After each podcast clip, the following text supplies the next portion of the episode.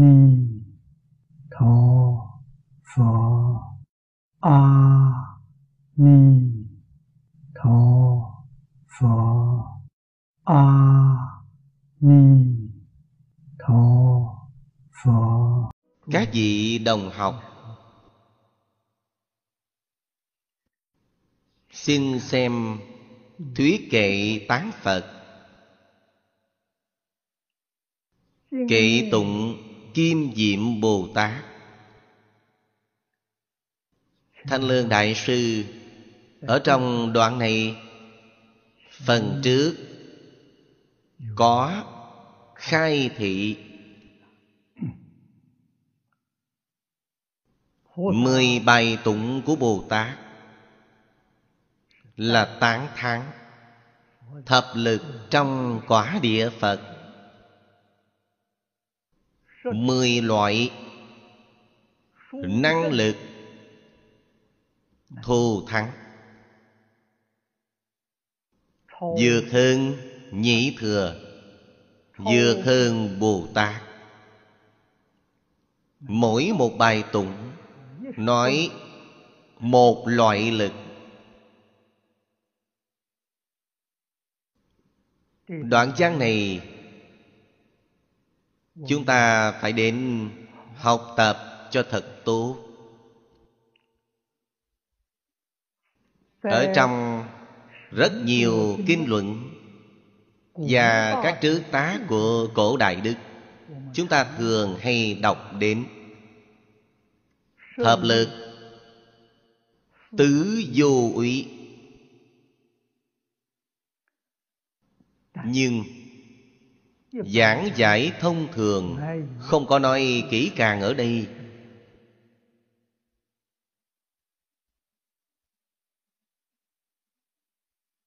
Đó cũng là thường thức Phật học quan trọng. Đồng tu học Phật không thể không quen thuộc. Nếu có thể hiểu được, làm tròn, hiểu được, học tập, vậy là có trợ giúp rất lớn cho sự tu trì của mình. Đại sư nói đây là Phật bất cộng chi đức. Đức chính là đức năng, không giống với những người khác. Đó là điều mọi người cùng có chung. Trên quả địa Như Lai mới hiển hiện viên mãn. Phật Phật đẳng hữu, tất cả Phật là bình đẳng. Mười lực bốn vô úy, mười tám pháp bất cộng, trí tuệ đức năng, tướng hảo. Chư Phật Như Lai ở trên quả địa quả thật là bình đẳng. Đối với tất cả chúng sanh mà nói, có thể nói tánh cụ là bình đẳng. Tất cả chúng sanh đều có Phật tánh. Trong Phật tánh vốn đủ là sự bình đẳng. Nhưng Phật tu đức viên mãn, tánh đức viên mãn. Ngược lại mà xem phàm phu chúng ta, tu đức không có mấy gì, tánh đức chẳng tỏ. Sự khác biệt này rất lớn, nên biến thành riêng quả địa Như Lai là có, Bồ Tát trở xuống đều không có. Bồ Tát duyên thử phát tâm. Vì sao phải phát đại bồ đề tâm, thượng cầu Phật đạo hạ hóa chúng sanh? Chính là vì nghe nói mười loại năng lực thù thắng này trên quả địa Như Lai. Năng lực là bản năng của chính chúng ta, bản năng không thể khôi phục. Đó là một chuyện đáng xấu hổ biết bao. Đó là một chuyện đáng nuối tiếc biết bao. Cho nên mới phấn phát đại tâm,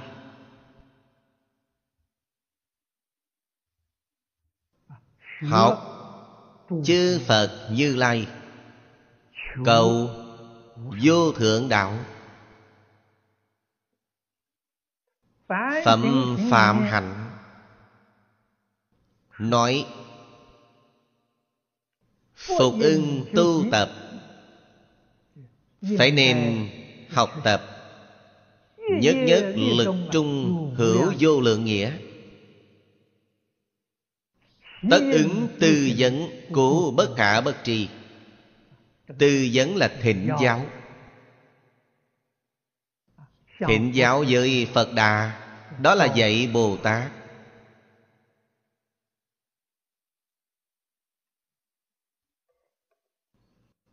Chỗ này Thanh Lương Đại Sư lại vì chúng ta giới thiệu mười lực của Như Lai. Ngài chia làm bảy đoạn lạc. Đoạn lạc thứ nhất thuyết minh lập ý. Đoạn lạc thứ hai là giải thích danh tướng. Đoạn lạc thứ ba là nói tánh thể. Đoạn lạc thứ tư là giảng tác dụng. Thứ năm nói thứ đệ. Thứ sáu là giảng sai biệt. Đoạn thứ bảy là giải thích tụng văn.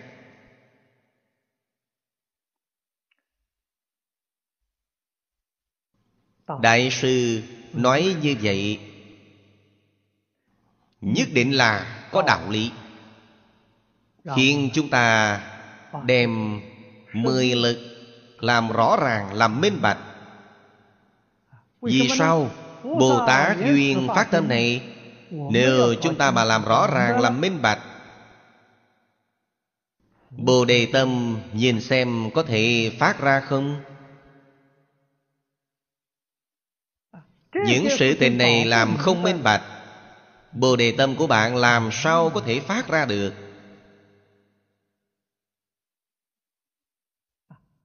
Phát Bồ Đề Tâm biến thành một câu khẩu hiệu trong Phật môn. Một câu khẩu hiệu rất khó thực hiện. Do đó có thể biết sự quan trọng của đoạn kinh văn này. Đoạn thứ nhất là nói lập ý. Đại sư nêu lời nói trong Luận Đại Trí Độ: hiện đại nhân Phật có sức chân thật,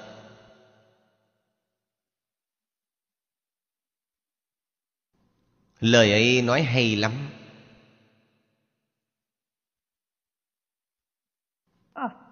Có thể khiến ngoại đạo tâm phục khẩu phục.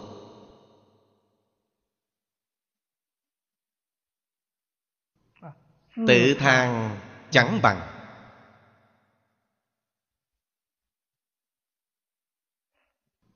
Có thể khiến người nhị thừa như Thanh Văn Duyên Giác.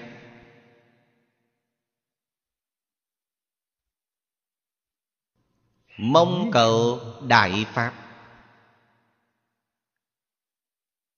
Sau khi biết mới rõ rằng mình tu chứng không hề viên mãn.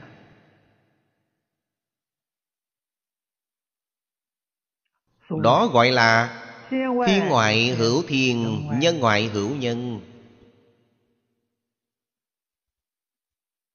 Nên sức hướng lên cao,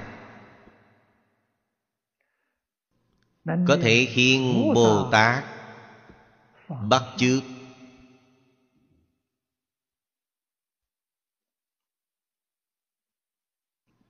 Đầy đủ mười loại đức năng này. Mười loại này thực tại là nói về cương lĩnh. Trong mỗi một loại đều có thể nói là dạng đức dạng năng.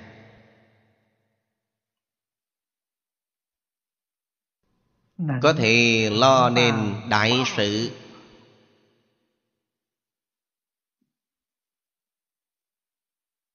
Giành được thành quả vô thượng. Cho nên cần có năng lực phân biệt.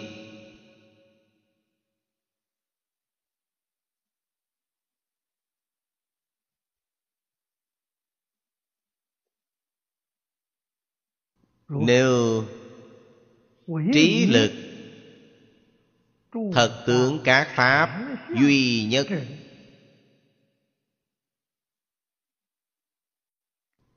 có thể làm đại sự, chính là giúp đỡ tất cả chúng sanh phá mê khai ngộ.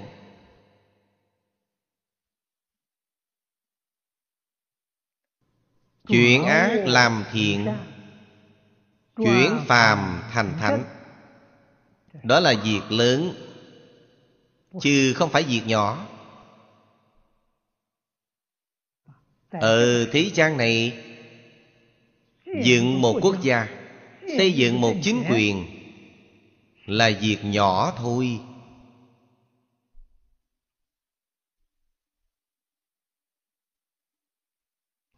Tại sao?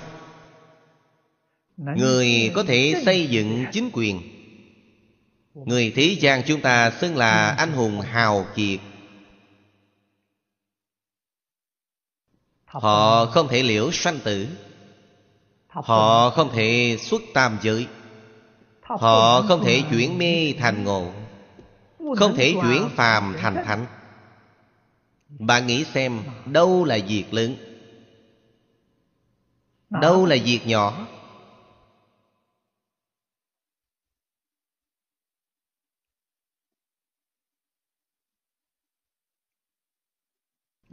Năng lực này đem nó quy nạp lại có mười đại loại, cũng tức là nó có mười loại tác dụng, cho nên xưng là mười lực.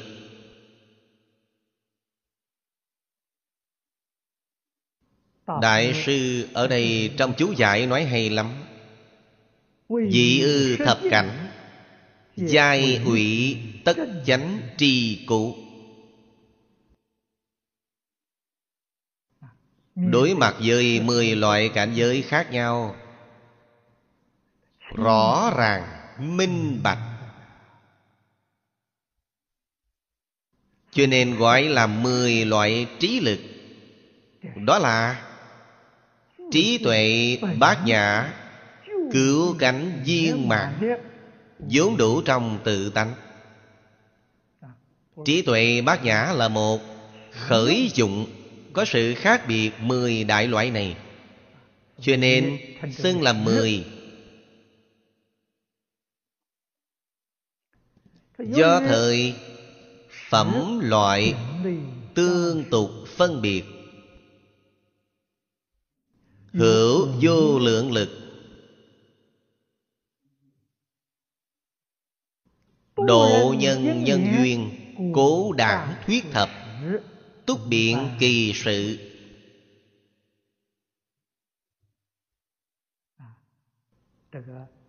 Năng lực vốn đủ trong tự tánh, chúng ta thông thường nói là đức năng, xác thực là vô lượng vô biên,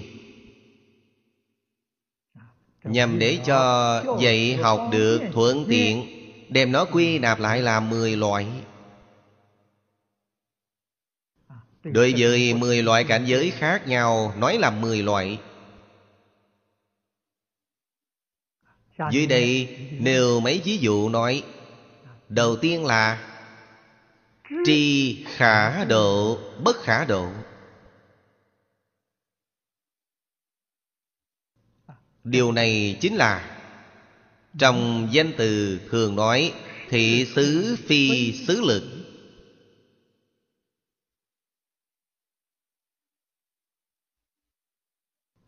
Chư Phật Như Lai đối mặt với tất cả chúng sanh, hệ quán sát thì biết rằng chúng sanh này đáng độ hay là không đáng độ. Lập tức là biết ngay. Đáng độ thì toàn tâm toàn lực giúp đỡ họ, không đáng độ thì tùy duyên.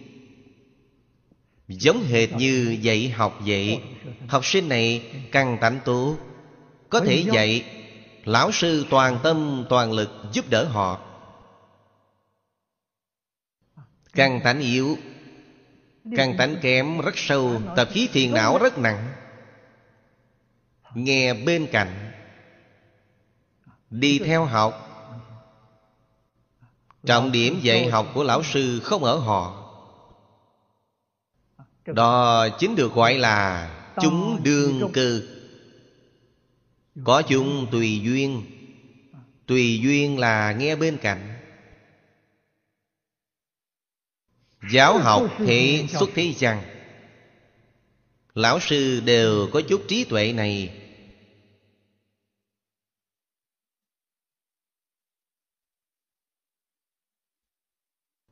Đem ra toàn cả tinh thần, dốc ra tất thảy những điều mình đã tu học, mảy may không che giấu.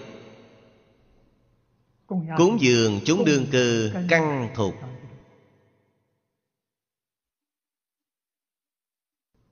Kẻ căn tánh không thành thục, ấy là học trò nghe bên cạnh tùy duyên, đối với họ cũng hoan hỷ chắp tay. Họ cũng rất khó được có cơ duyên thù thắng như thế, có thể đến nghe bên cạnh.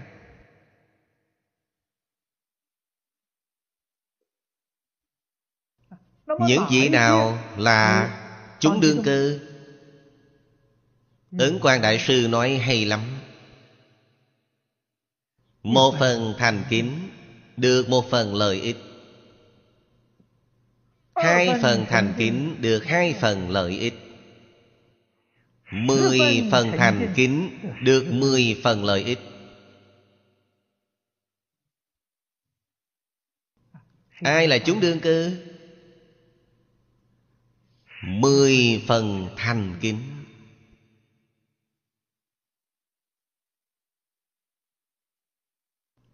Sự thành kính này không phải là đối với một người nào, đối với lão sư. Lão sư quan sát học sinh khá lắm, rất thành kính với ta. Nhìn xem đối với người khác, đối với người khác thì không thành kính. Đó là giả, đó không phải là thật. Điều này phải cẩn thận đề phòng. Vì sao? Vì họ a vua su nền lắm, thì thật là đáng để người hoài nghi. Người này ắt có âm mưu. Nếu họ đối với chúng sanh cũng là thành kính như thế, đó là tánh đức. Đó mới gọi là căn tánh thật sự thành thục, mới là kẻ đương cư. Cung kính với lão sư, với người không phải lão sư thì nhìn bằng con mắt khác, thế thì không đúng. Thành một, thành tất cả. Kính một, kính tất cả.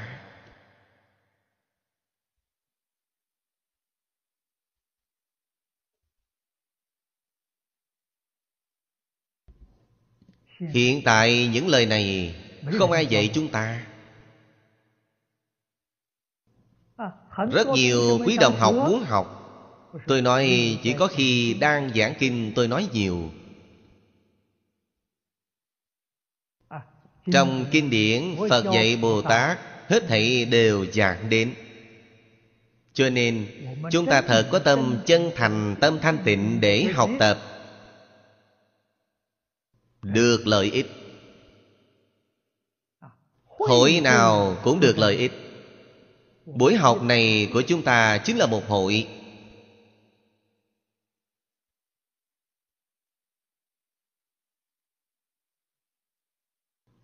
Có người nói với tôi,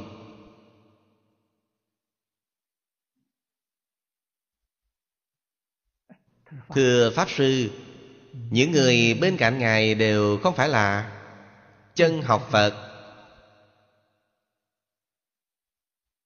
đều là giả.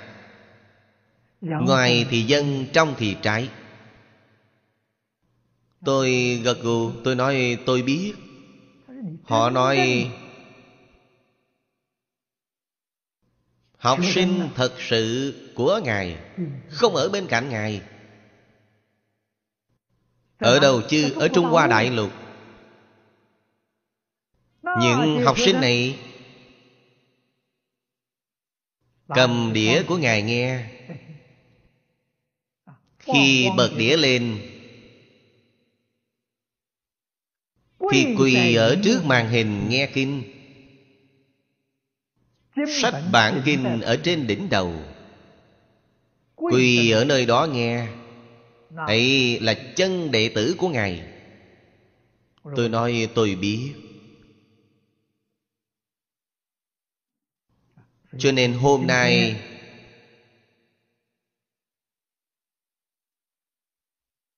chúng tôi ở trong phòng thu hình, đồng học thật sự ở trên Internet đang chiếu đĩa lên. Tôi biết chứ không phải tôi không biết.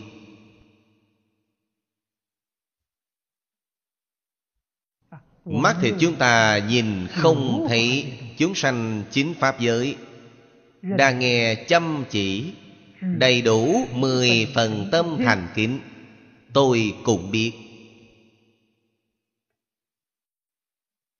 Tôi làm sao không biết chứ?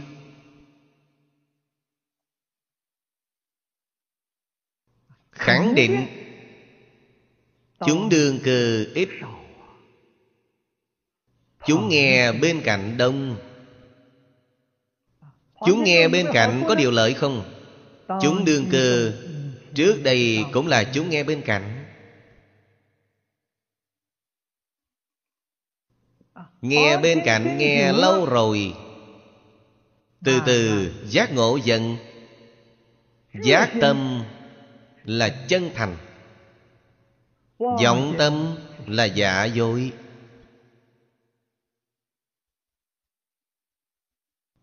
Đạo lý nằm ở đây. Trong cửa nhà Phật không bỏ một người.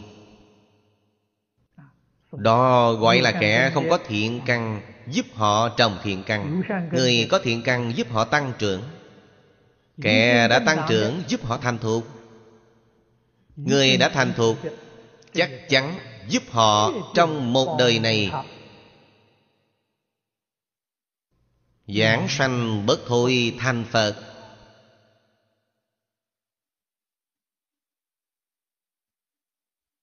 Đó chính là loại thứ nhất trong mười loại năng lực. Tri khả độ, bất khả độ.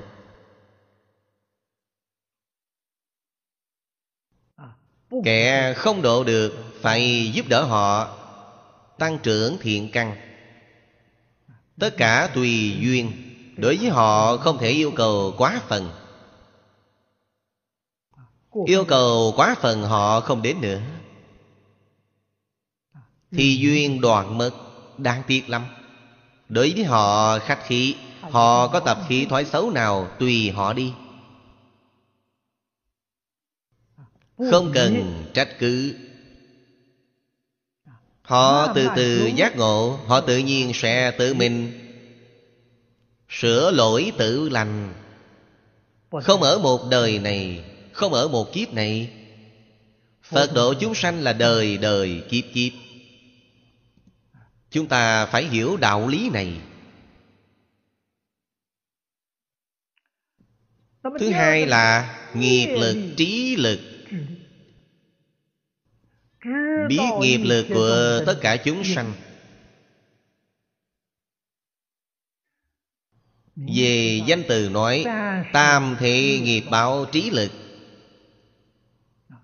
Trí tuệ này cao minh, không những biết quá khứ và hiện tại của tất cả chúng sanh, còn biết vị lai của tất cả chúng sanh.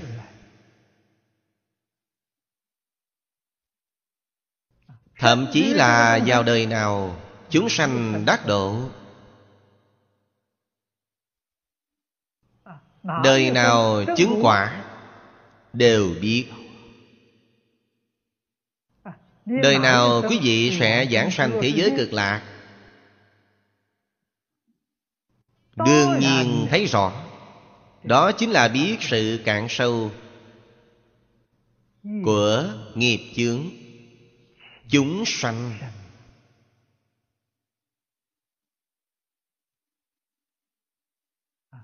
Biết chúng sanh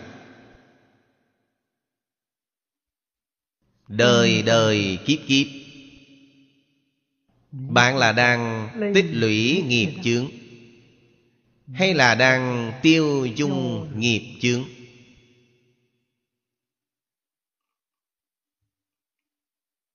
Điều này có quan hệ mật thiết với thiện căn phước đức nhân duyên của chính bạn.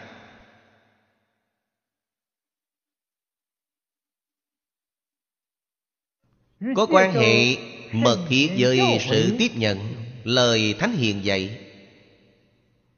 Thiện Đạo Đại Sư nói hay lắm: tam bội cửu phẩm, tổng tại ngộ duyên bất đồng. Lời này nói hay lắm. Lời này là chân thật.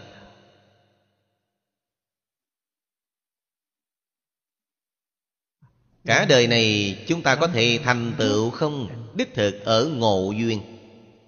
Gặp được một lão sư giỏi, chân thiện tri thức, mình đầy đủ mười phần thành kính.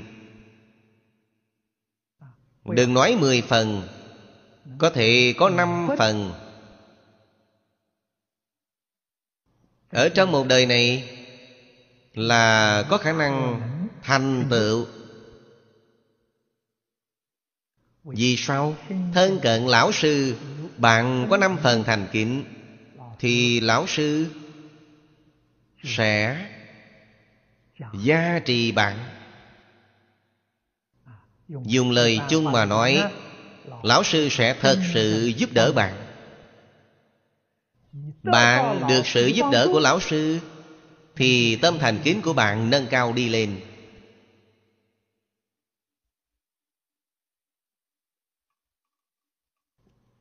Bạn từ năm phần nâng lên đến sáu phần, bảy phần, tám phần, chín phần, mười phần.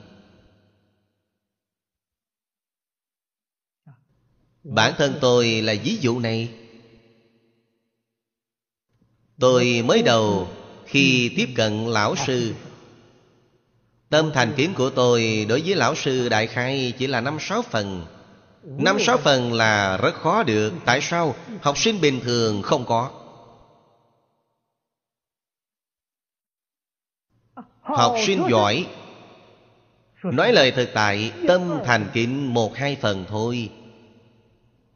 Nên tâm thành kính năm sáu phần trở nên hy hữu, rất không dễ dàng.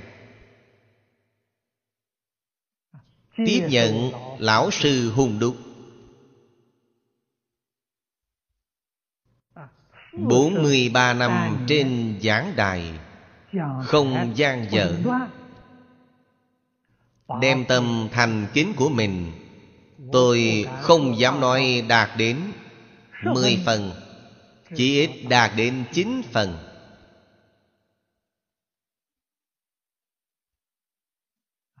Đối với mọi người, mọi sự, mọi vật,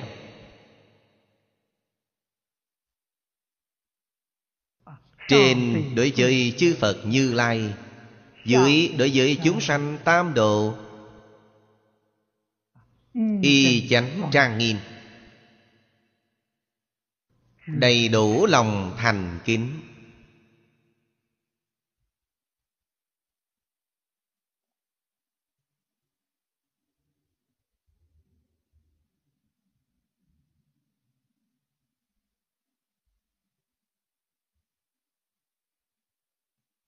Cho nên duyên là quan trọng hơn gì hết. Chúng ta nhìn thấy rất nhiều người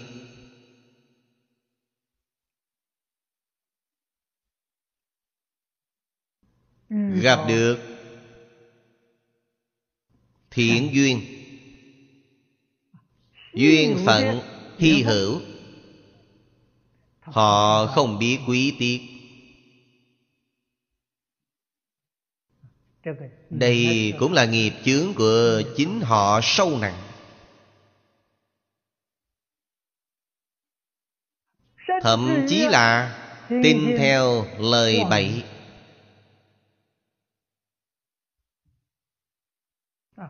người khác hủy bán đối với thiện tri thức,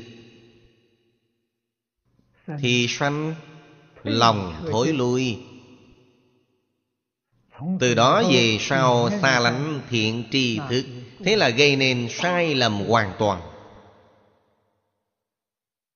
Trăm ngàn muôn kiếp khó gặp gỡ, một lần này gặp được, bị bản ác của quý vị. Bản ác này chính là oan gia đối đầu của quý vị, làm tan nát duyên đắc độ một đời này của bạn. Chuyện này rất nhiều, rất nhiều.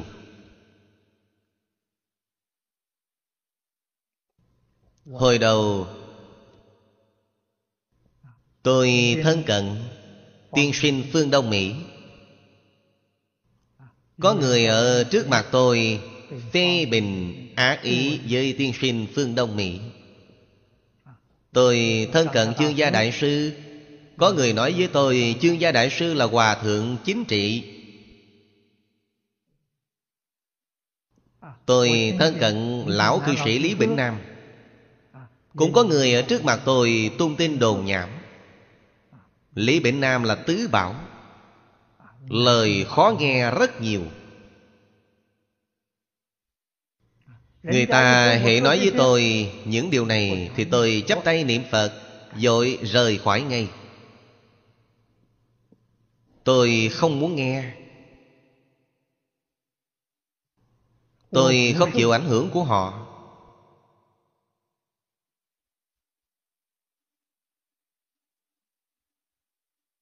Vì sao? Vì kể ra tôi còn có một chút trí tuệ, còn có một chút năng lực phân biệt. Tôi thân cận với lão sư. Người kể lễ như các vị bình thường chẳng qua lại với thầy. Các vị làm sao biết thầy? Tôi ngày ngày ở chung với thầy, cũng không biết các vị làm sao biết. Đó là tung tin đồn gây chuyện. Loại ngôn ngữ này chính là lưỡng thiệt trong mười ác nghiệp, khơi chuyện thị phi.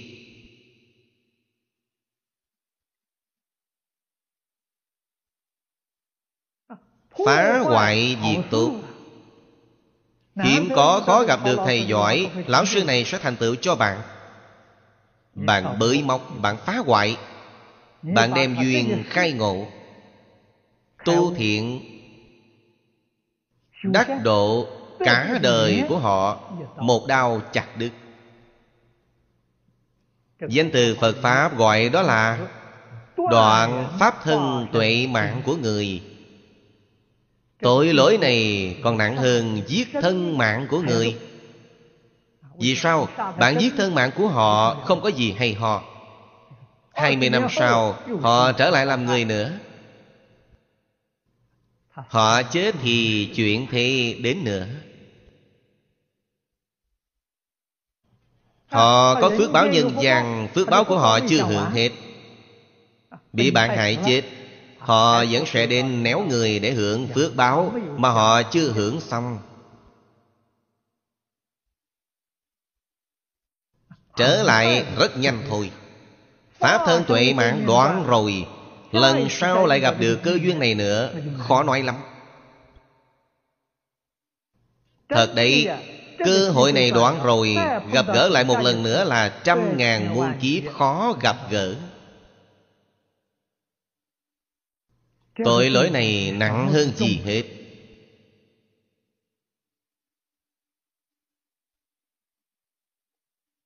Người thế gian đâu hiểu được đạo lý này.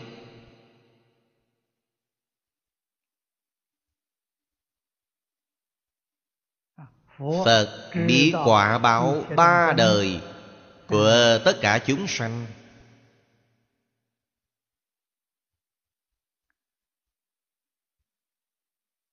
Thứ ba là định lực. Biết ý dị hay không ý dị,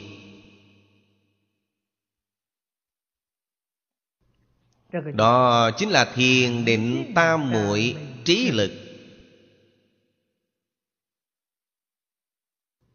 Phật có sức mạnh này, biết tất cả chúng sanh đắm tướng hay không đắm tướng. Đắm tướng tu hành khó, không đắm tướng tu hành dễ dàng. Đắm tướng tâm ô nhiễm, tâm chẳng thanh tịnh. Người không đắm tướng tâm địa thanh tịnh, chẳng nhiễm mấy trần.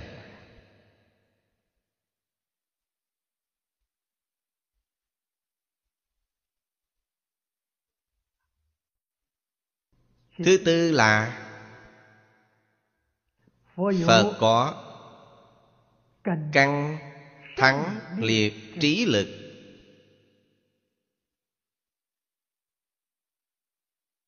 Cũng tức là nói Phật có năng lực biết tất cả chúng sanh, có trí tuệ bao nhiêu.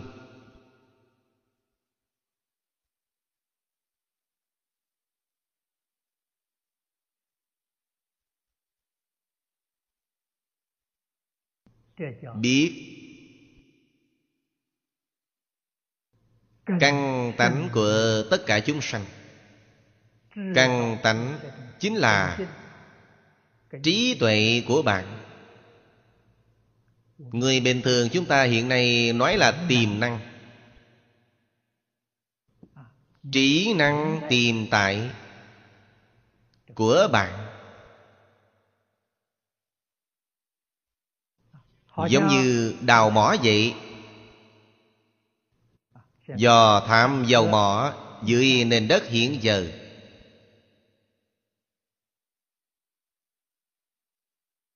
có công trình sư, chuyên gia dò tham hết sức cao minh. Hễ họ nhìn là biết dưới đất này có ẩn chứa bao nhiêu, đáng để khai thác hay không. Thời gian khai thác khoảng bao nhiêu năm, giống như khai khoáng vậy. Biết tiềm năng của tất cả chúng sanh. Ngài phương tiện giúp đỡ quý vị.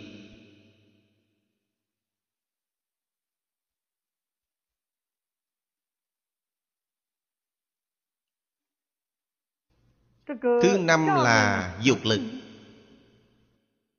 Dục là dục vọng. Về danh từ là dạng chủng chủng giải trí lực.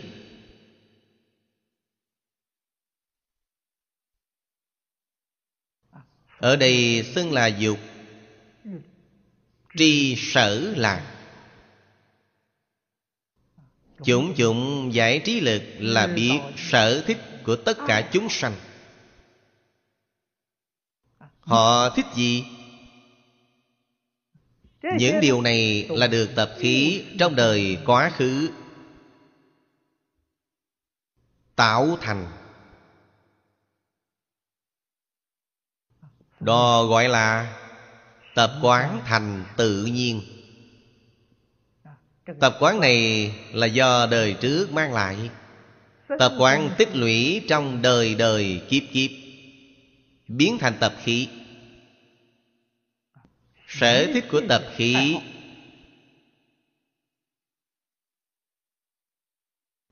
Phật biết. Thứ sáu là tánh lực.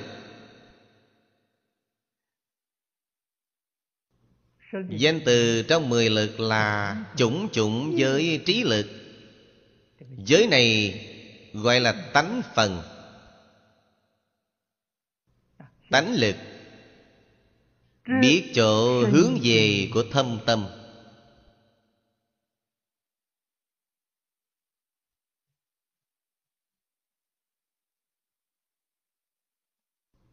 Thâm tâm là tự thọ dụng trong Bồ Đề tâm. Hảo đức, hảo thiện,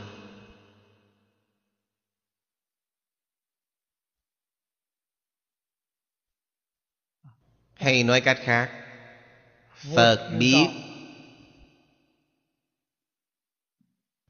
tâm hảo thiện hảo đức của bạn có mấy phần, có bao nhiêu.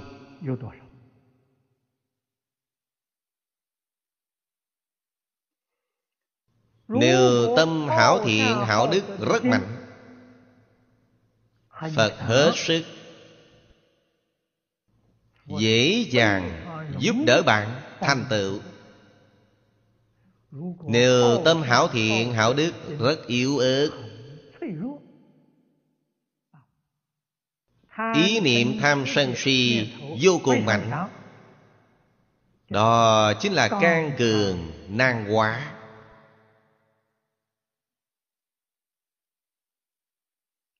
Mặc dù can cường nan hóa, nhưng Phật sẽ không từ bỏ bạn. Từ bỏ bạn thì không bình đẳng, không từ bi. Thì cách dạy bạn ra sao? Đến từ từ. Đây quý không phải là một sớm một chiều, chuyện này không gấp được.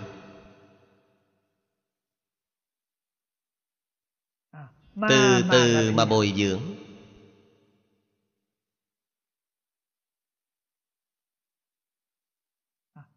Sự bồi dưỡng này thường là nhiều đời nhiều kiếp. Quý không phải thời gian ngắn, quý không phải một đời, hai đời, ba đời. Ấy là điều không làm được. Do đó, chúng sanh thiện căn thâm hậu hiện tiền, có một loại ý niệm hảo thiện hảo đức mạnh mẽ, đều là thiện căn đã được bồi dưỡng nhiều đời nhiều kiếp, vô lượng kiếp này nó sanh căn.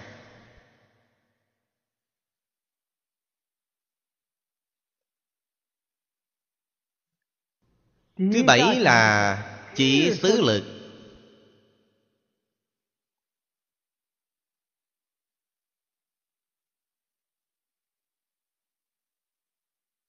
Nhất thiết chỉ xứ đạo trí lực là danh xưng trong mười lực.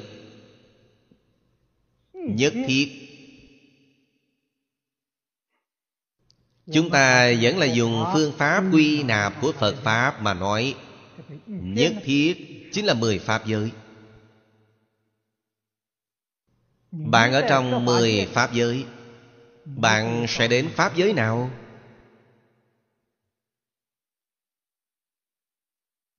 Phật biết.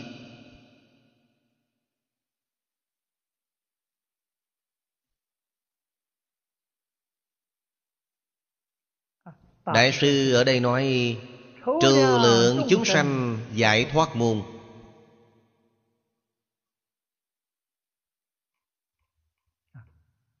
Không có trí tuệ này không được. Đó chính là Phật có năng lực quyết trạch cho bạn pháp môn nào.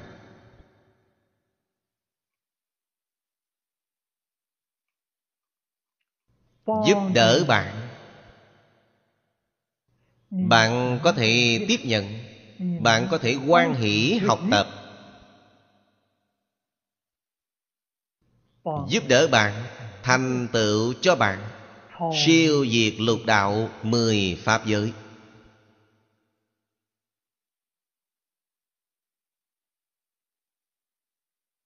Chỉ xứ lực về bình thường nói, trong kinh về sau đều sẽ nói đến chi tiết.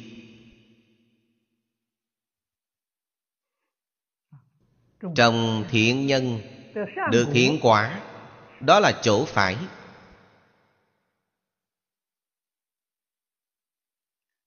Trồng thiện nhân mà chịu ác quả thì không có đạo lý này. Tạo ác nhân gặp ác báo, đó là chỗ phải. Nhân quả tương ứng.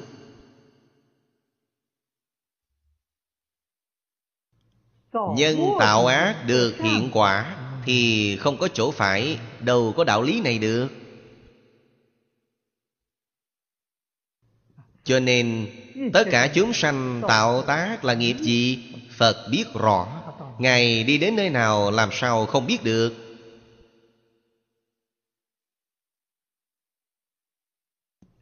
Những chuyện này làm rõ ràng, làm minh bạch. Bạn gặp được Phật, Phật dạy bạn một pháp môn khí cừ. Bạn hoan hỷ chấp nhận, công phu tu học của bạn đắc lực.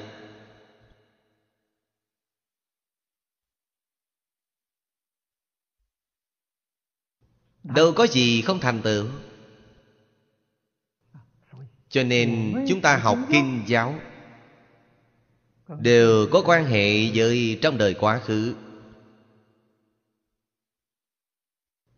Tôi mới học Phật, chưa hề tiếp xúc đối với tất cả các kinh. Nghe nói Kinh Đại Phương Quảng Phật Hoa Nghiêm thì đặc biệt hoan hỷ. Tôi xuất gia, đương thời có một vị lão cư sĩ,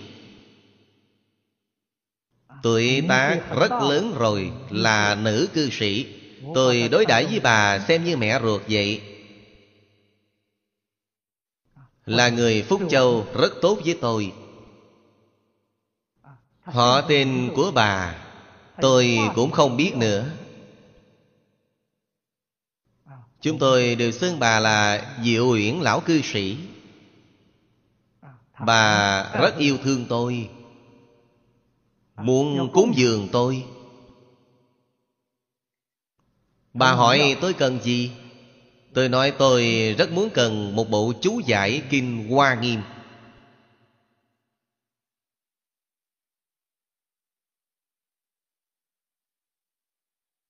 Sử sau của Thanh Lương Đại Sư. Bà nói được, tôi cúng dường ngài. Tôi bèn viết thư đến Hồng Kông, thỉnh cầu Pháp Sư Trí Khai thay tôi tìm sớ sau. Ngài tìm được rồi, bèn gửi sang bên tôi, gửi đến Đài Loan. Khi ấy bộ sớ sau này là một nghìn hai trăm đồng tiền Đài Loan. Tiền lúc ấy tương đối có giá trị. Bộ kinh đầu tiên tôi thỉnh là Hoa Nghiêm Kinh sớ sau.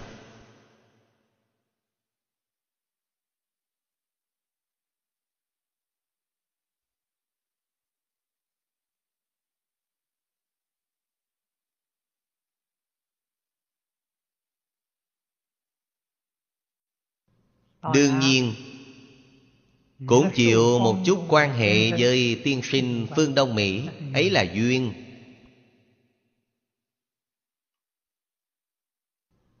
Phương tiên sinh khi hướng dẫn cho tôi, nhiều lần nhắc đến Kinh Hoa Nghiêm. Ông nói Kinh Hoa Nghiêm là khái luận triết học của nhà Phật. Ông xem Phật Pháp như là triết học, xem như triết học để nghiên cứu. Kinh Hoa Nghiêm là khái luận của Phật gia.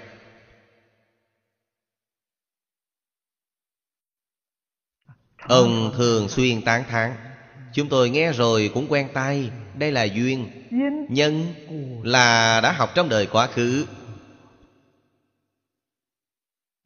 Cho nên có một sở thích không sao nói rõ được. Nghe đến danh tự này hoan hỷ, nhìn thấy bản này hoan hỷ.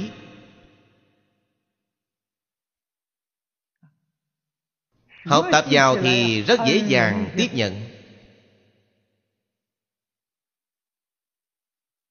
Bộ kinh này tôi ở Đài Trung nghe lão cư sĩ Lý Bỉnh Nam giảng giải. Tôi chỉ nghe một quyển.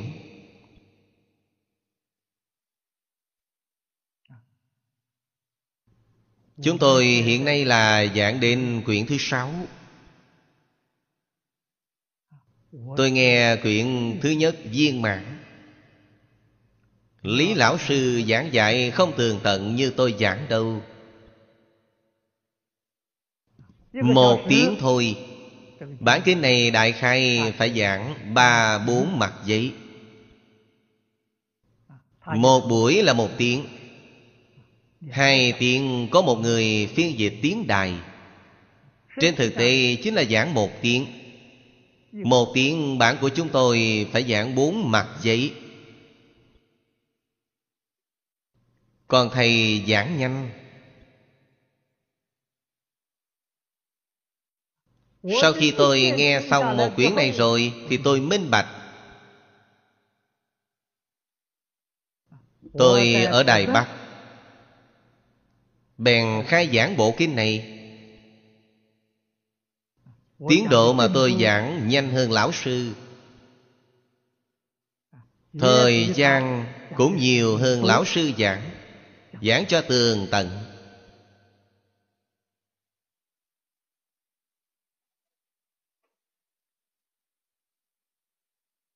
Cho nên loại căn tánh này có quan hệ mật thiết với trong đời quá khứ. Khi Lý lão sư nói chuyện cũng thường hay bàn tới. Khi ấy tôi hoằng pháp ở nước ngoài, sau khi trở về đi gặp thầy, thầy đều hết sức hoan hỷ. Nói với tôi, người giảng kinh không phải là một đời. Quá khứ nhiều đời nhiều kiếp đều ở trên giảng đài giảng kinh đấy. Đâu phải là một đời có thể làm được nổi, không có khả năng. Các đồng học quý vị ở đây, tôi nghĩ cũng sẽ có sự thể hội khá sâu sắc. Quý vị ở trên giảng đài học trong thời gian ngắn thì đắc tâm ứng thủ, là kinh nghiệm tích lũy.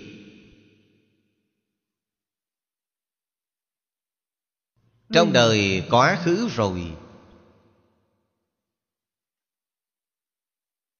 không phải là mới học được lần đầu trong đời này đâu.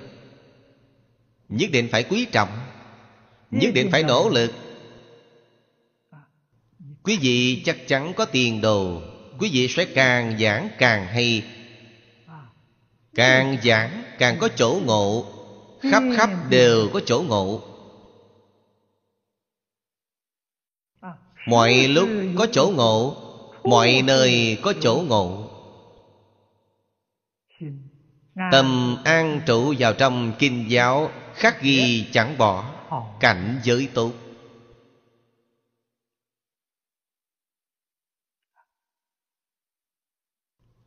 Thứ tám là túc trụ tùy niệm trí lực. Chính là túc mạng trí lực mà chúng ta nói. Lần lượt từ trước đến nay, biết rõ là bạn từ nẻo nào mà đến. Đời trước tình cảnh của bạn là gì? Đời trước của đời trước, có thể biết mấy đời bạn từ đâu mà đến. Bạn có mang theo tập khí của nẻo nào? Nếu bạn từ người hay trời đến, bạn sẽ mang theo tập khí từ bi. Từ bi của người trời. Bạn từ ác đạo đến, bạn sẽ mang theo tập khí của ác đạo. Quỷ đạo là tham, Địa ngục đạo là sân khủy, súc sanh đạo là ngu si.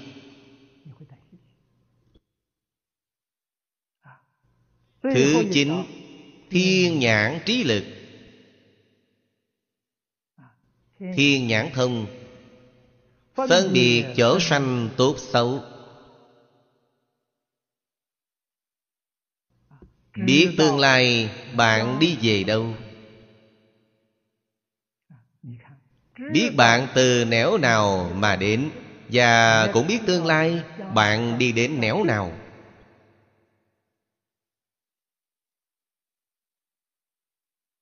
Năng lực này xác thực làm chúng ta hâm mộ.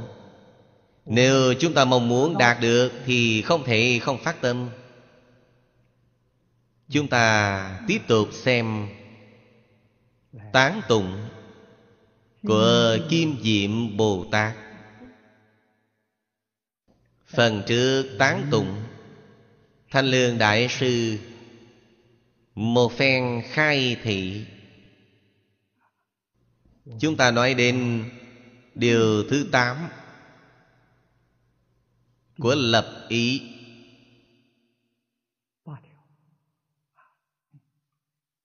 Thứ chín là thiên nhãn trí. Đó là sanh tử lực, biết tất cả chúng sanh sau khi chết đi về đâu.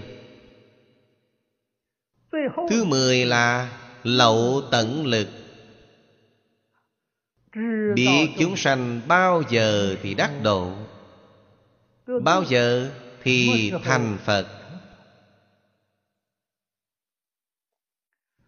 Phật có mười loại năng lực thù thắng này.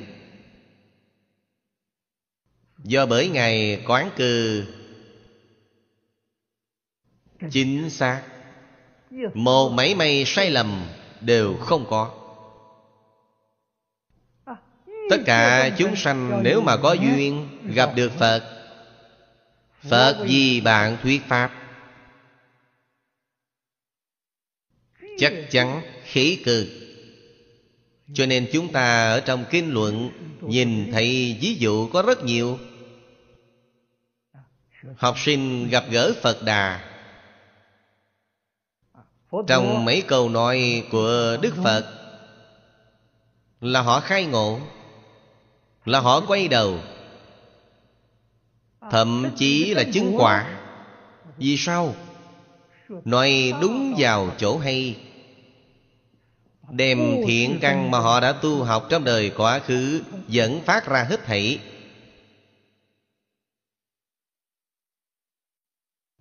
Do đó có thể biết quán cư cố nhiên có một vài kỹ xảo. Chúng tôi trong nội điển giảng tòa chi nghiên cứu nêu lên mấy điểm. Đó là điều Lý Lão Sư hướng dẫn chúng tôi. Thứ nhất là bạn phải quan sát người này. Bạn có thể liễu giải càng nhiều thì càng khí cư. Thứ hai là quan sát thời tiết, nhân duyên. Thứ ba là quan sát nơi chốn tu học, khu vực sinh hoạt. Cho nên quán cư trong đó bao gồm người, thời, chủng. Đó đều là đại khái. Ai có thể quan sát được chính xác như vậy? Bạn phải có trí tuệ. Mười loại trí lực của Như Lai quan sát được thấu triệt.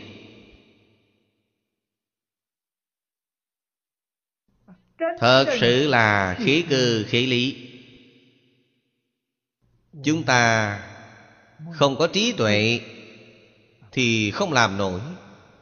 Cho nên Bồ Tát Nhị Thừa nhìn thấy mười loại trí lực viên mãn cứu cánh trên quả địa Phật.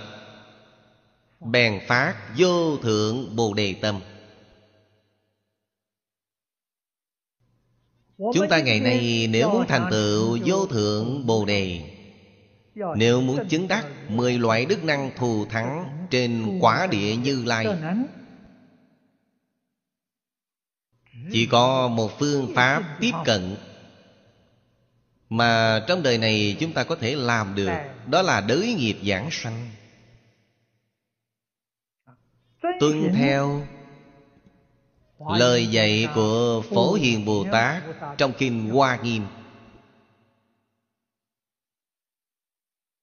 là thập đại nguyện dương đạo quy cực lạc.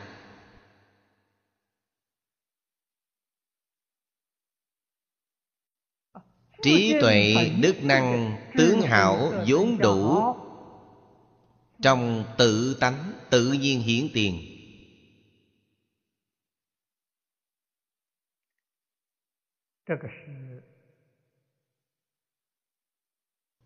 Đây là đoạn lạc thứ nhất trong bảy đoạn lạc. Đoạn thứ hai giải thích danh từ. Đại sư tổng thuyết với chúng ta trước, sau đó lại phân biệt thuyết. Tổng thuyết lực, trí lực, mười loại này đều gọi là trí lực. Trí có mười loại, các vị phải biết. Đó là thuộc về quyền trí. Hậu đắc trí. Nếu nói căn bản trí chỉ có một loại, mười loại đâu ra? Căn bản trí khởi tác dụng. Khởi tác dụng này cũng gọi là sai biệt trí, cũng gọi là hậu đắc trí, cũng gọi là quyền trí. Quyền trí chính là phương tiện quyền xảo. Ấy là vô lượng vô biên chủng. Vô lượng vô biên chủng quy nạp là mười đại loại, cho nên gọi là mười trí lực. Tổng thuyết là lực, hoặc là trí lực, đó là tổng thuyết. Tại sao nói là lực? Năng tồi oán địch, bất khả khuất phục.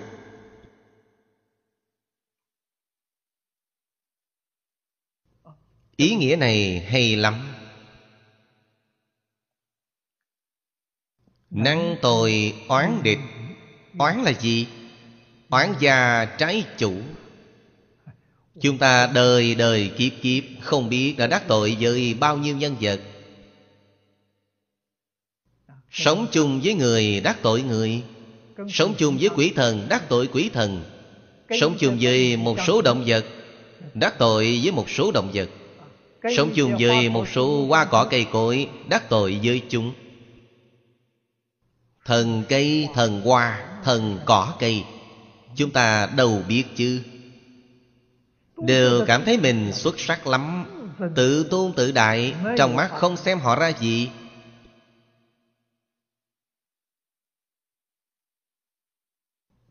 Ta không ngó ngàng đến họ, họ cũng không thèm để mắt đến ta.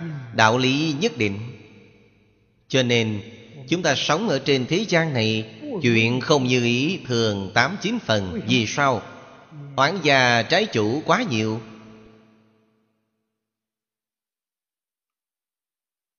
Mọi người ở nơi rành rành chướng ngại bạn, quỷ thần ở trong âm thầm gây rắc rối. Bạn đâu sống được những ngày lành chứ. Đạo lý này, những chân tướng sự thật này ai hiểu? Chúng ta ngày nay nói với người, người ta quay lại bảo quý vị là mê tín.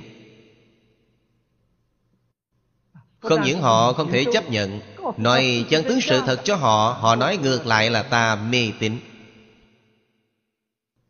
Ta gặp phải nhiều sự công kích rồi, cho nên bây giờ học trật rồi, nhìn thấy người ta làm sai, chúng ta không nói nữa, chắp tay, được, được. tùy ý bạn làm đi. Không làm oan gia với bạn nữa đâu. Bạn cảm thấy thế nào là hay thì bạn làm thế này. Chúng tôi khuyên người thế nào, chỉ khi giảng kinh thuyết pháp là Phật Bồ Tát nói, không phải là tôi nói. Tôi không dám nói. Phật Bồ Tát nói như vậy, không có cách gì khác, tôi chỉ niệm theo mà thôi. Đang học tập nghiêm chỉnh mười loại trí tuệ này. Chỉ có trí tuệ mới có thể giải quyết vấn đề. Phải có trí tuệ chân thật. Trí tuệ chân thật khởi tác dụng, chính là phương tiện thiện xảo của mười đại loại này. Thế xuất thế gian, bất luận là chuyện gì, bạn có trí tuệ này thì dẹp bằng hết cả. Bạn nói có quan trọng hay không? Phật Pháp là phương pháp trí tuệ. Phật học là học vấn trí tuệ. Học Phật chính là phải cầu trí tuệ, cứu cánh viên mãn. Đâu phải là mê tín chứ.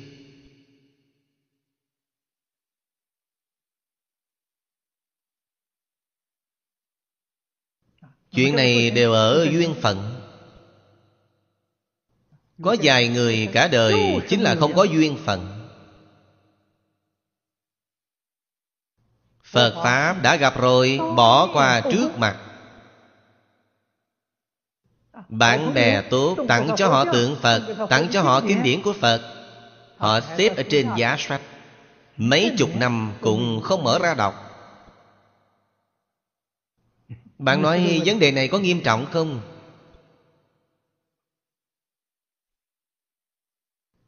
Chúng tôi nêu ví dụ rất rõ ràng.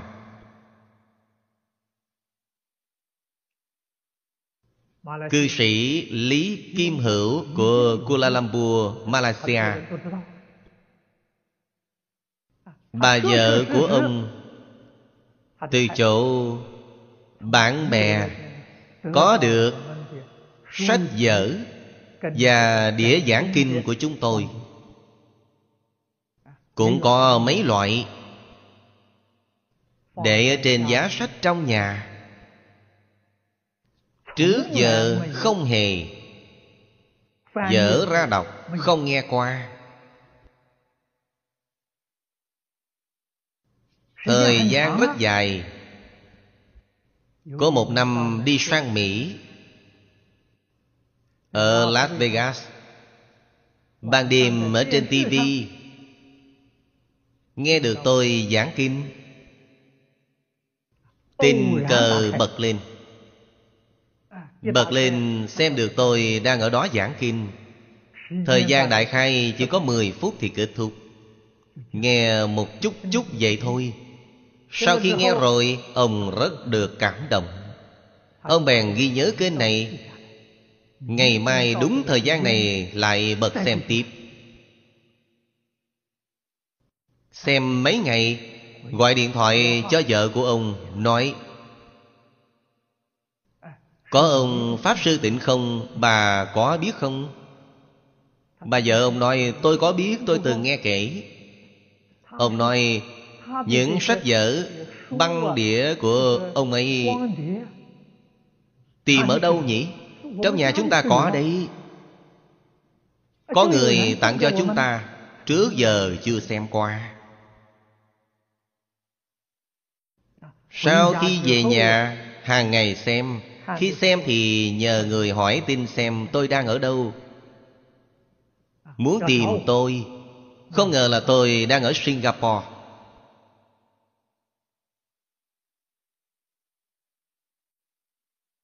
Đó chính là chưa có duyên tiếp xúc.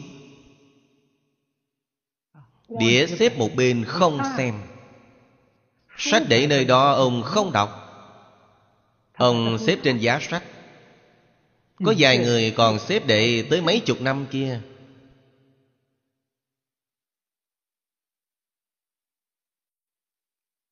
Đó chính là Thiện Đạo Đại Sư nói rằng tổng tại ngộ duyên bất đồng. Cư sĩ Lý Kim Hữu kể ra là khá đấy. Ở trong truyền hình nước ngoài gặp được duyên này mới trở về tìm.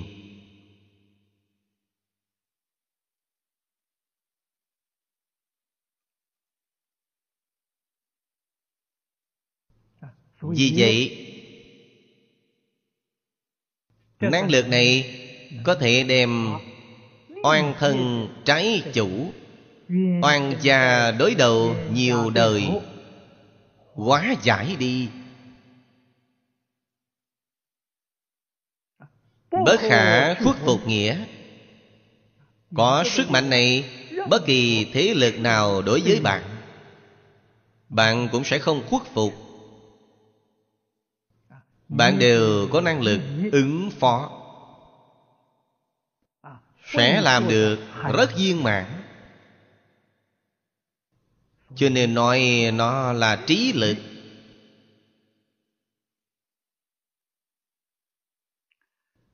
Đại sư lại dẫn Luận Du Già Sư Địa,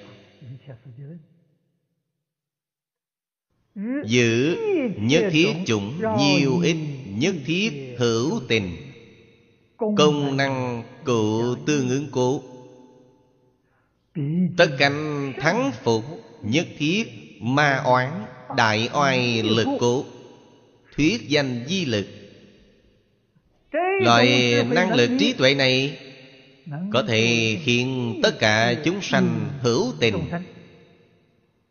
đạt được lợi ích thù thắng nhất. Các vị phải biết lợi ích thù thắng nhất là gì?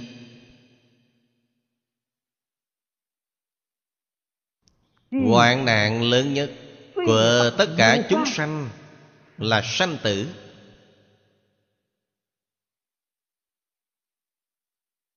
Đó là khổ não mà tất cả chúng sanh không cách gì tránh khỏi.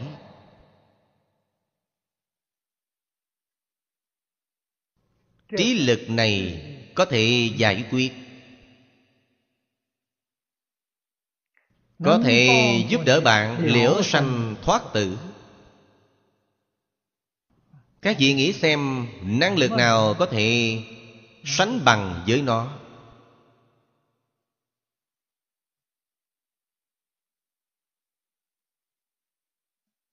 Chúng ta ngày nay học Phật là học chuyện gì? Thật sự liễu sanh thoát tử.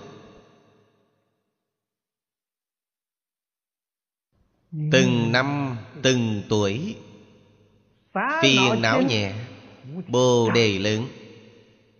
Bồ đề chính là trí tuệ. Chuyển phiền não làm bồ đề, chuyển sanh tử làm niết bàn.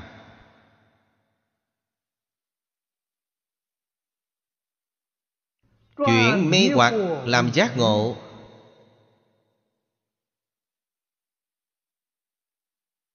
Chuyển ác nghiệp làm thiện hạnh. Đó là giáo dục của Phật Đà. Đó là giáo dục xã hội đa nguyên văn hóa. Công đức vô lượng vô biên.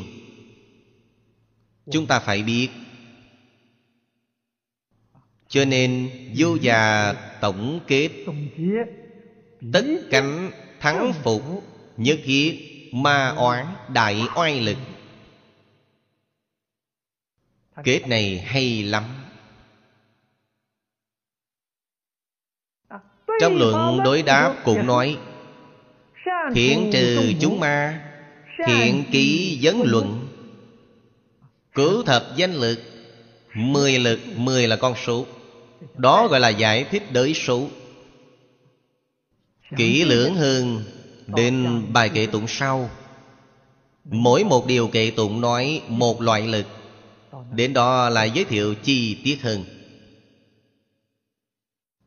Đây là đoạn thứ hai, thích danh. Đoạn thứ ba, tự tánh.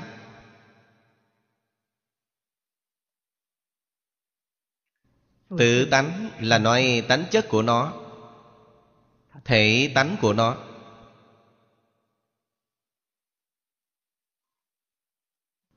Thanh Lương Đại Sư theo văn nghĩa, nghĩa thú của Kim Văn nói lên sáu loại. Loại thứ nhất là tối thắng thể cũ.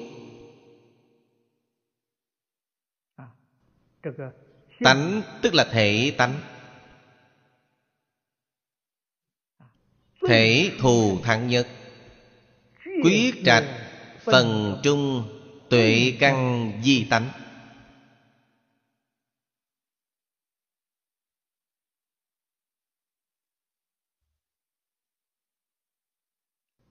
Quyết trạch chính là quyết đoán, tuyển chọn. Có mấy dạng loại, mấy phương án để ngay trước mặt. Bạn có năng lực quyết đoán tuyển chọn loại nào? Mấy loại thù thắng nhất, hay nhất trong phương án, bạn có trí tuệ này, có năng lực này, cho nên thể tánh của nó là trí tuệ. Tuệ căn làm tánh.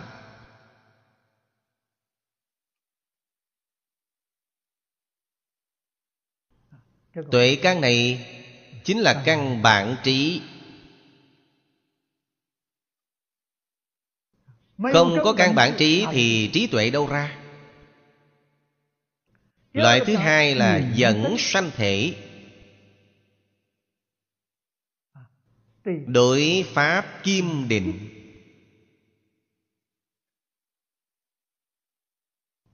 dẫn sanh thể là duyên bên ngoài. Tối thắng thể là nhân.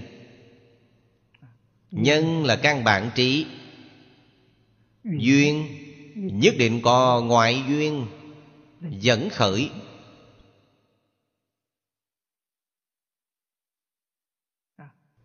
Tuy dẫn khởi nhưng chính bạn phải có định tuệ. Cho nên pháp kim định.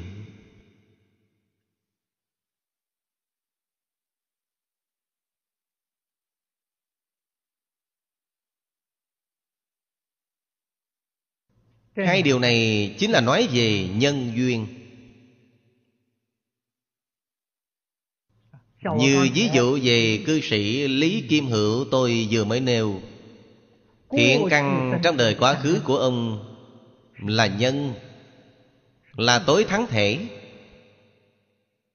Tình cờ bật truyền hình xem qua mấy phút, ấy là duyên. Khi ông xem tâm địa thanh tịnh, đem dẫn khởi ra trí tuệ của ông, ông có thể phân biệt thị phi, có năng lực phân biệt tà chánh. Từ trong đó sanh khởi lòng ưa mến. Ông đi cầu pháp. Hơn nữa tâm nguyện cầu pháp ông chẳng dở dang. Cuối cùng ông đã tìm được.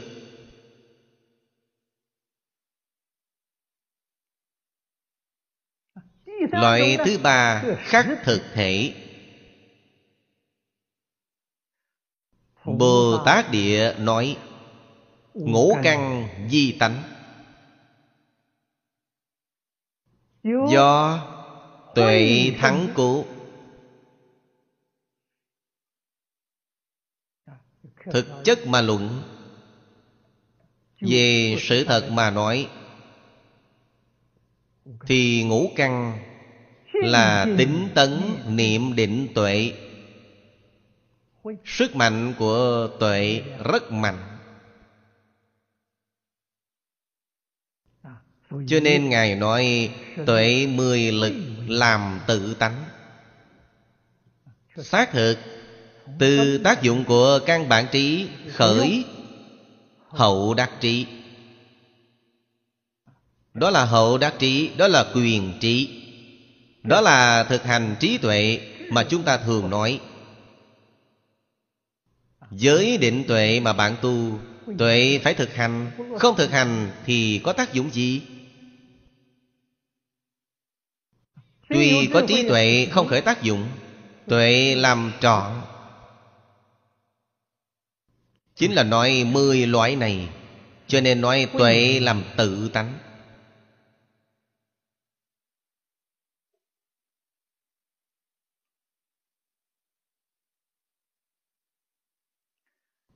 Ngài chú giải hay lắm. Ngài nói: sở dĩ đảng ngôn xứ phi xứ đẳng trí lực, nói mười loại này, Ngài không nói tính tấn niệm định. Trong ngũ căn ngũ lực chỉ nói tuệ. Loại thứ tư tương ứng thể, tương ứng tâm pháp tứ uẩn di tánh.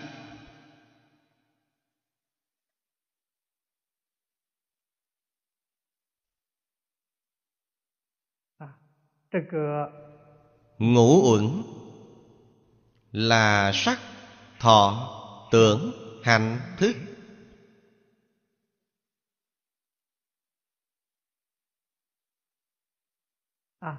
Ngài lấy bốn uẩn làm tánh. Bốn uẩn là thọ tưởng hành thức. Thọ là cảm thọ. Tưởng chính là chúng ta ngày nay nói là phân biệt, tưởng tượng.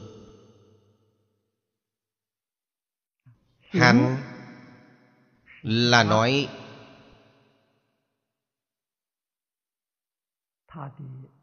biến thiên. Niệm niệm chẳng trụ.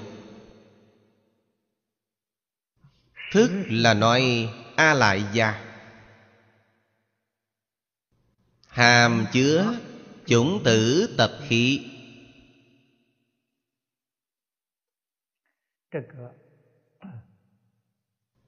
Trí tuệ khởi tác dụng chắc chắn tương ứng với bốn uẩn này.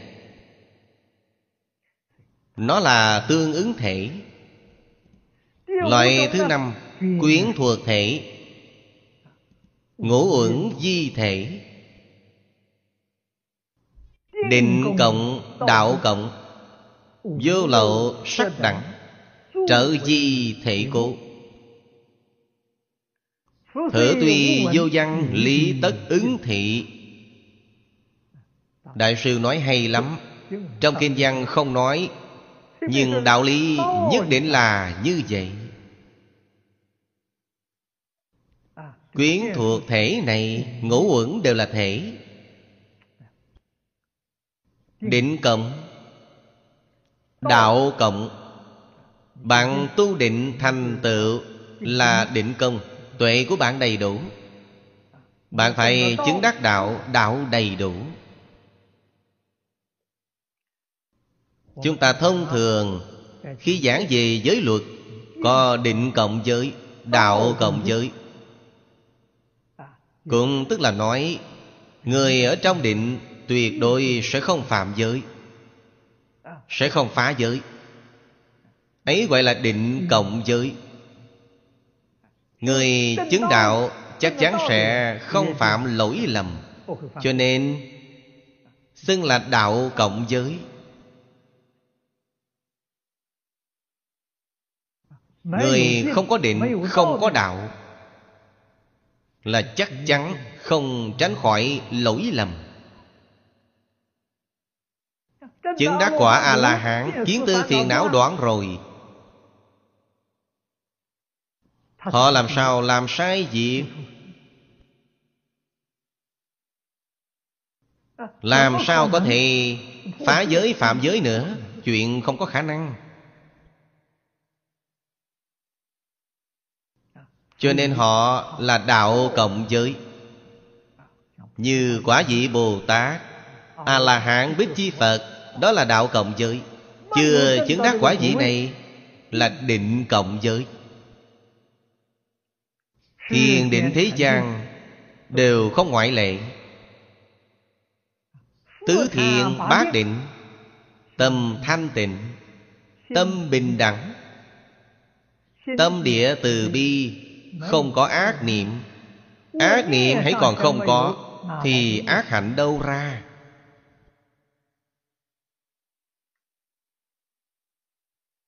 Mười loại quyền trí này trên quả địa Như Lai đương nhiên giới,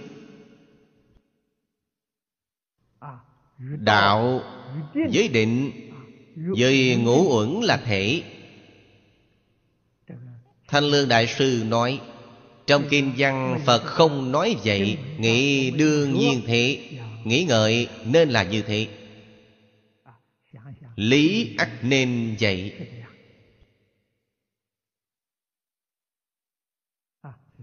Giá phạm giới cấu, trở tội oán cố,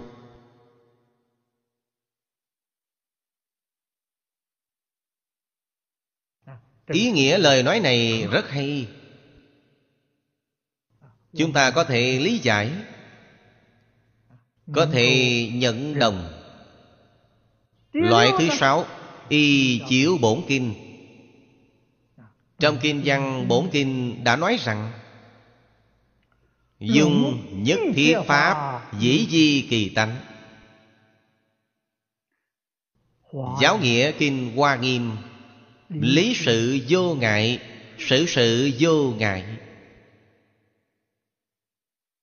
thế xuất thế pháp, chúng sanh tất cả cõi đất, tận hư không biến pháp giới, thấy đều viên dung. Cho nên là vô ngại pháp giới. Về lý mà nói nên là như thế.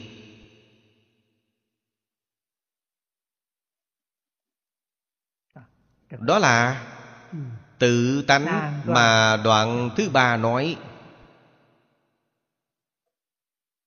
Đây cũng tức là nói y cứ trong lý luận mười lực,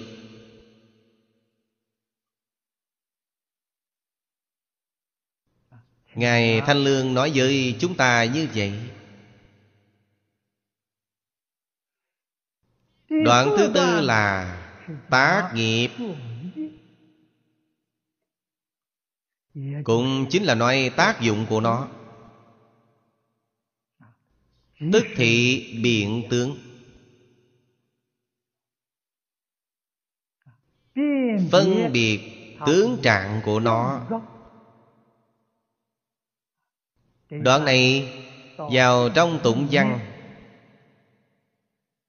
thì chúng ta nhìn thấy rất rõ ràng.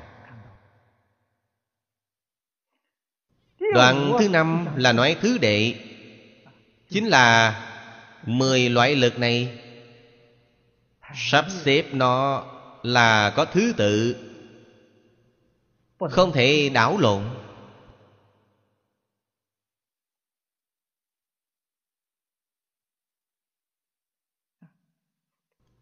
Chư văn hoặc hữu tiền khước, các hữu sở do.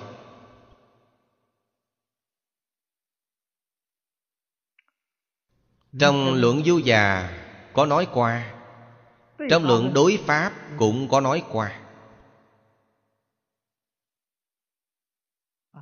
trong kinh Đại Bác Nhã Phật cũng có nói qua, kinh Hoa Nghiêm ở đây cũng có nói qua. Rất nhiều, rất nhiều kinh luận này, mười trình tự sắp xếp ấy không hoàn toàn giống nhau, đại đồng tiểu dị, mỗi loại có lý do riêng. Thử văn sở liệt thứ đệ, giữ thập trụ toàn đồng. Ở trong phẩm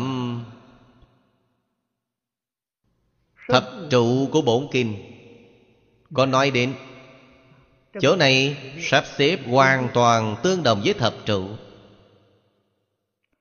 Tịnh hạnh phẩm tắc giới tại giải tiền.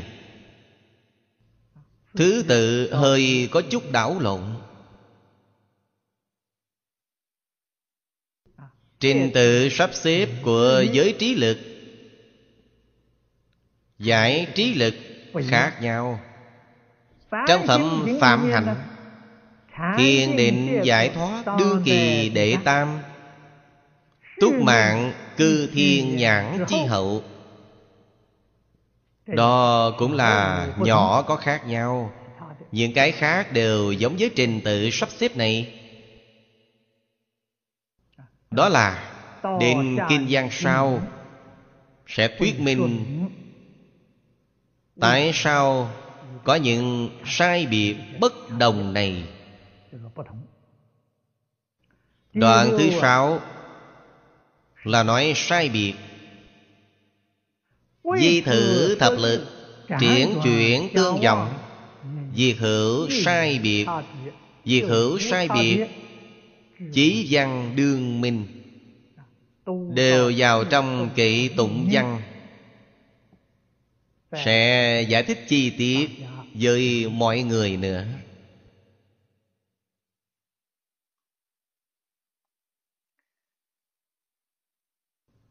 Đoạn thứ bảy thì giải thích kinh văn. Đại sư nói: nhiên thử kinh tông, dĩ nghĩa giai dung nhiếp cụ. Kinh Hoa Nghiêm giống như một cái lò rèn vậy, như cái lò lớn để luyện kim.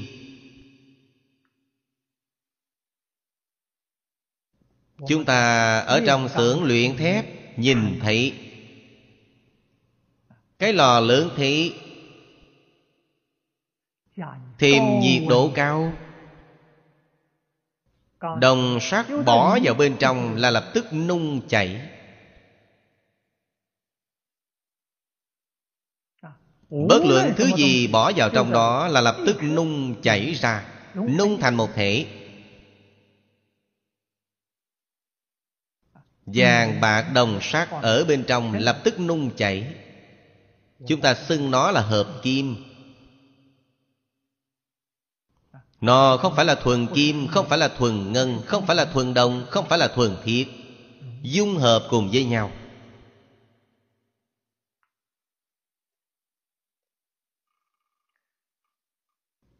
Nhiều đời sử dụng đồ nghệ thuật chế tạo bằng kim loại này rất nhiều. Chúng ta xưng là hợp kim. Nhất là ở trong Phật môn, chuông lớn được đúc tạo. Người thời xưa dùng làm đỉnh. Chuông đúc là nhiều nhất. Âm sắc của chuông khác nhau. Vì sao? Nó là hợp kim. Chuông đồng, chuông sắt. Trong đồng, trong sắt ấy có vàng, có bạc.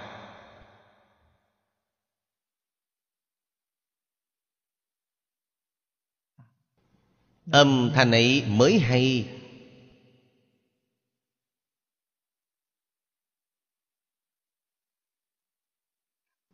Tông chỉ nghĩa thú của Kinh Hoa Nghiêm là viên dung vô ngại. Nếu bạn mà hiểu được đạo lý này, mặc dù nói mười lực, trong mỗi một lực ắt hẳn đầy đủ chín loại lực khác, mới gọi là viên mãn. Kinh Hoa Nghiêm một tức là nhiều, nhiều tức là một. Một và nhiều chẳng hay.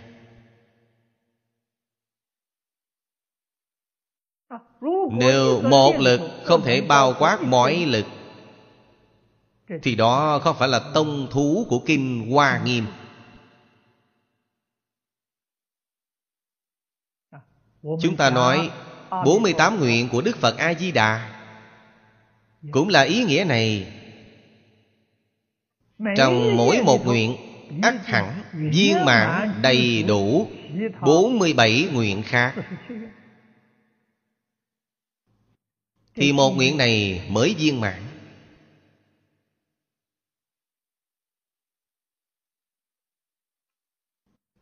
Cho nên cổ đại đức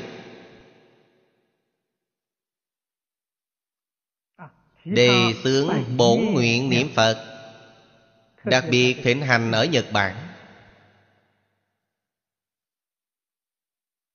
Họ xưng bổn nguyện là niệm Phật. Họ xưng bổn nguyện là nguyện thứ mấy? Là nguyện thứ mười tám.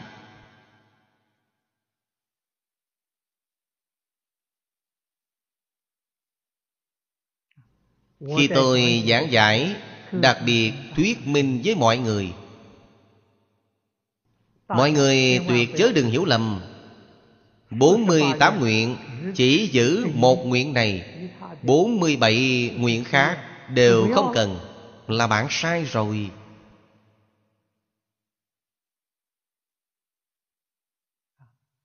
Bổ nguyện là chuyện thế nào? Lấy nguyện thứ mười tám làm chủ.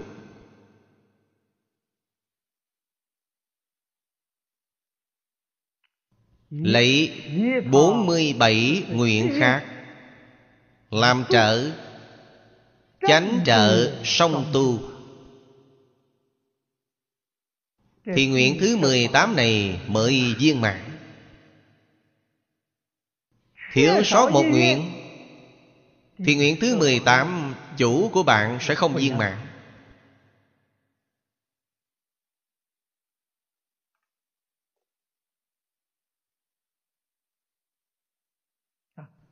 Ta làm lão sư,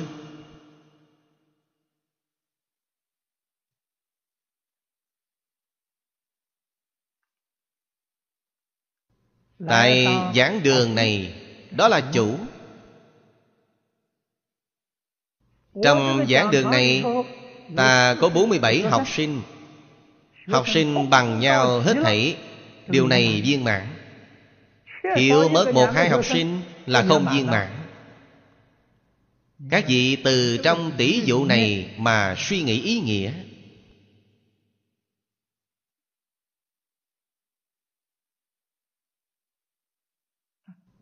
Mười lực, mỗi một lực đều có thể làm chủ, mỗi một lực đều có thể làm bạn. Trong Kinh Hoa Nghiêm nói chủ bạn viên dung. Quyết không phải là một lực nào làm chủ, mỗi một lực đều có thể làm chủ, mỗi một lực đều có thể làm bạn. Chủ bạn viên dung. Bốn mươi tám nguyện trên thực tế cũng lại như vậy. Mỗi một nguyện đều có thể làm chủ tu. Thế thì pháp môn niệm Phật không phải biến thành bốn mươi tám pháp môn hay sao? Mọi môn đệ nhất, mọi môn hộ nhiếp, mọi môn viên dung.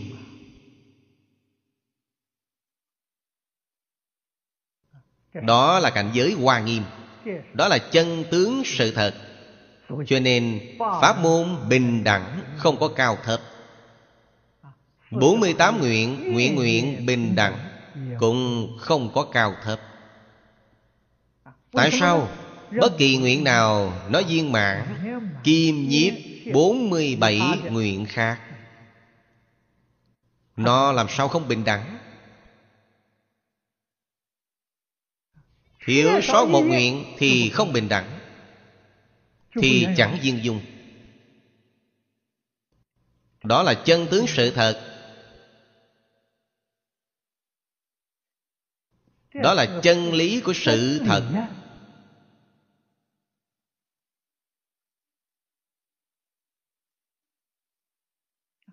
Những chuyện này chúng ta không rõ ràng, không sáng tỏ. Ở trong đó khởi phân biệt chấp trước, sanh khởi thiên kiến bè phái, tự tán hủy tha, làm cả cuộc đời đến cuối cùng không thể giảng sanh. Tự cho mình là tu học khá lắm, đến lúc sắp mạng chung, thế giới Tây Phương Cực Lạc không thu nhận bạn, bạn vẫn là chịu lục đạo luân hồi.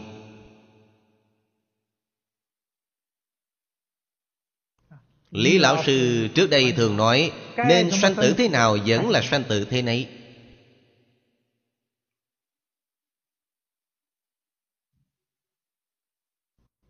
Ngài Thanh Lương ở đây nói một câu hay lắm: nhất nhất lực trung, cụ nhiếp thập lực, nãi chí bao tận pháp giới. Mười lực này, bất cứ lực nào cũng đầy đủ mười lực viên mãn, cho đến bao quát tận hư không biến pháp giới.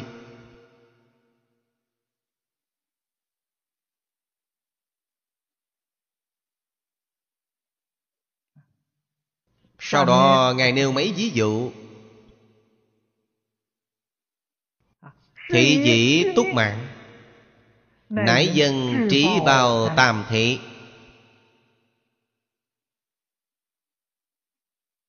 nói đến túc mạng trí lực.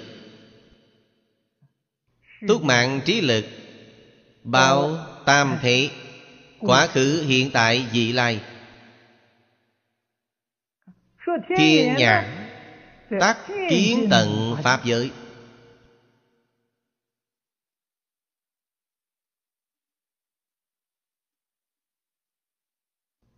Tận hư không biến pháp giới, không gì không thấy. Phi duy kiến tận, Phật nhãn như không tất thị pháp giới. Lời ấy nói hay lắm. Nhưng thấy tận, tận hư không biến pháp giới, Phật nhãn như không chính là pháp giới. Thiên nhãn là gì? Thiên nhãn chính là pháp giới. Túc mạng là gì? Túc mạng cũng là pháp giới. Phi duy trí bao, diệt năng mau khổng đốn hiện.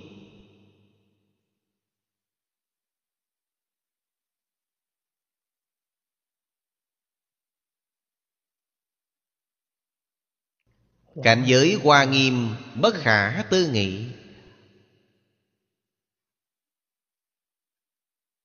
không chỉ là trí bao hư không pháp giới.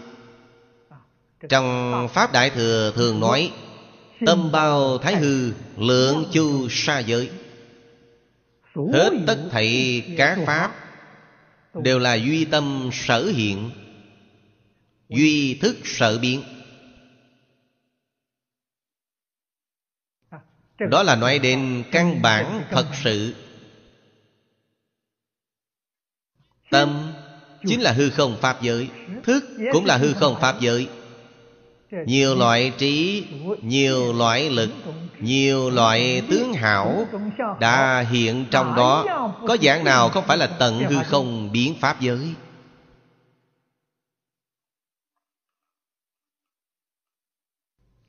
Diệt năng mau khổng đốn hiện, đó là nói cái nhỏ nhất trong chánh báo. Nói di trần trong y báo năng hiện.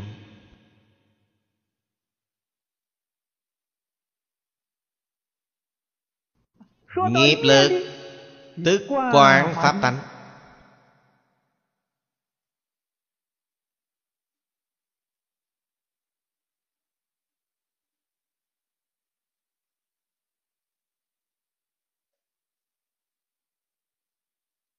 nghiệp trí lực tức quan pháp tánh.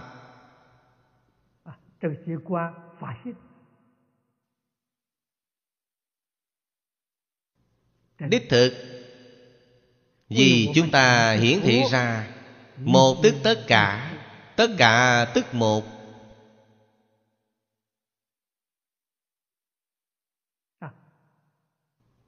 Khởi duy đẳng thị hữu di.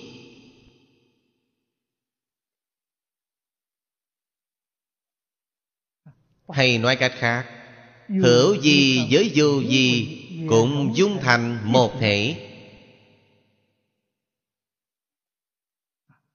Từ trong luận Bách Pháp Minh Môn nói thì mọi người sẽ có một khái niệm rõ ràng.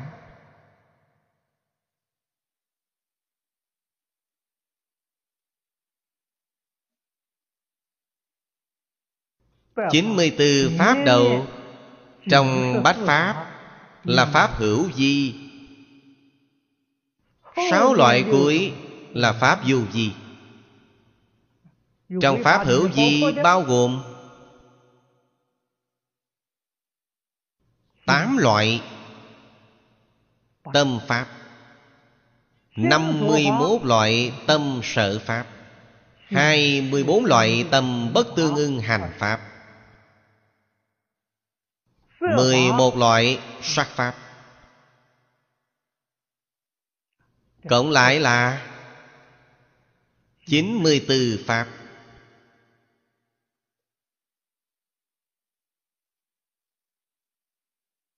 Xưng là pháp hữu di. Pháp hữu di cũng gọi là có sanh có diệt.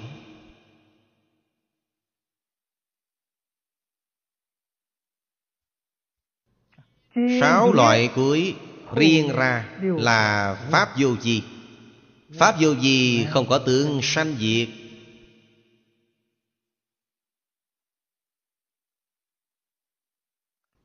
Sáu pháp vô di chỉ có một là đích thực vô di, chân như vô di.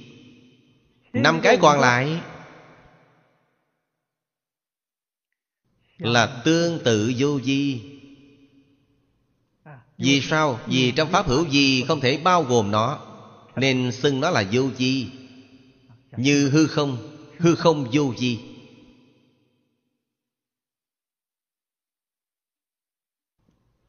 Chúng ta nằm mộng, trong mộng cũng có hư không.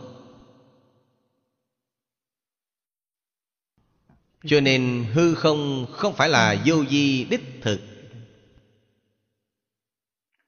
Chân như vô di mới là thật.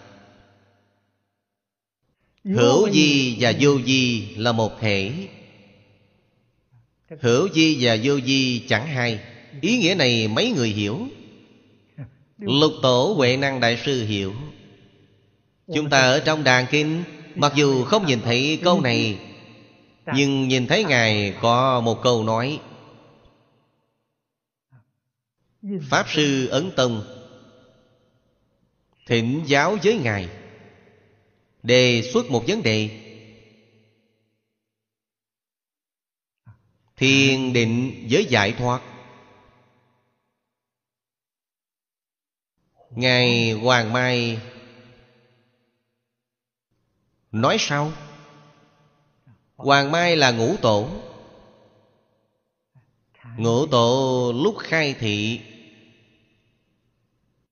với mọi người thiền định và giải thoát, cách giảng ra sao? Câu trả lời của Huệ Năng Đại Sư đáp rất hay.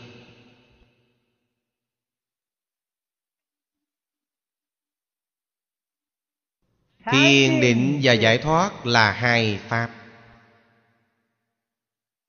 Hai pháp chẳng phải Phật pháp.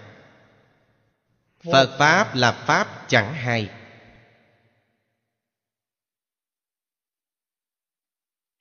Lời này đối với chúng ta mà nói cần tiến hành giải thích. Không giải thích, bạn nghe không hiểu.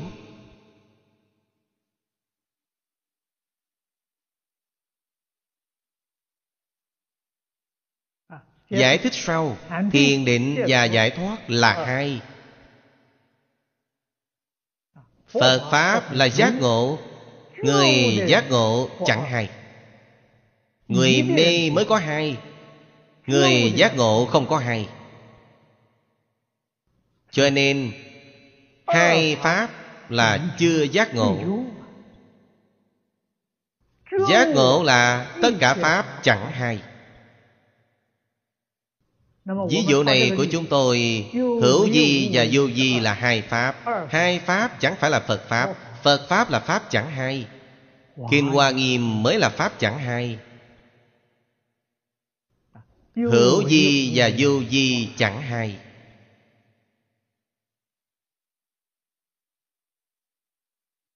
Kết luận sau cùng hay lắm. Ước môn hữu thụ cố tha tông bất hoại. Các tông khác là nói có hay. Kinh Hoa Nghiêm nói chẳng hay. Chẳng hay với hay cũng là chẳng hay. Cho nên quyết không phá hoại những tông phái khác. Mỗi người có pháp môn riêng, mỗi người có thuyết pháp riêng. Hết thảy đều có lý, hết thảy đều là viên mãn. Nhất định phải hiểu đạo lý này. Về sau thì chúng ta có thể giảng kinh văn rồi. Đây là đại ý phần đầu kinh văn. Vì nó rất quan trọng, cho nên Đại sư đặc biệt có một phen khai thị này. Bây giờ hết giờ rồi, chúng ta giảng đến đây. A Di Đà Phật. A Di Đà Phật. A Di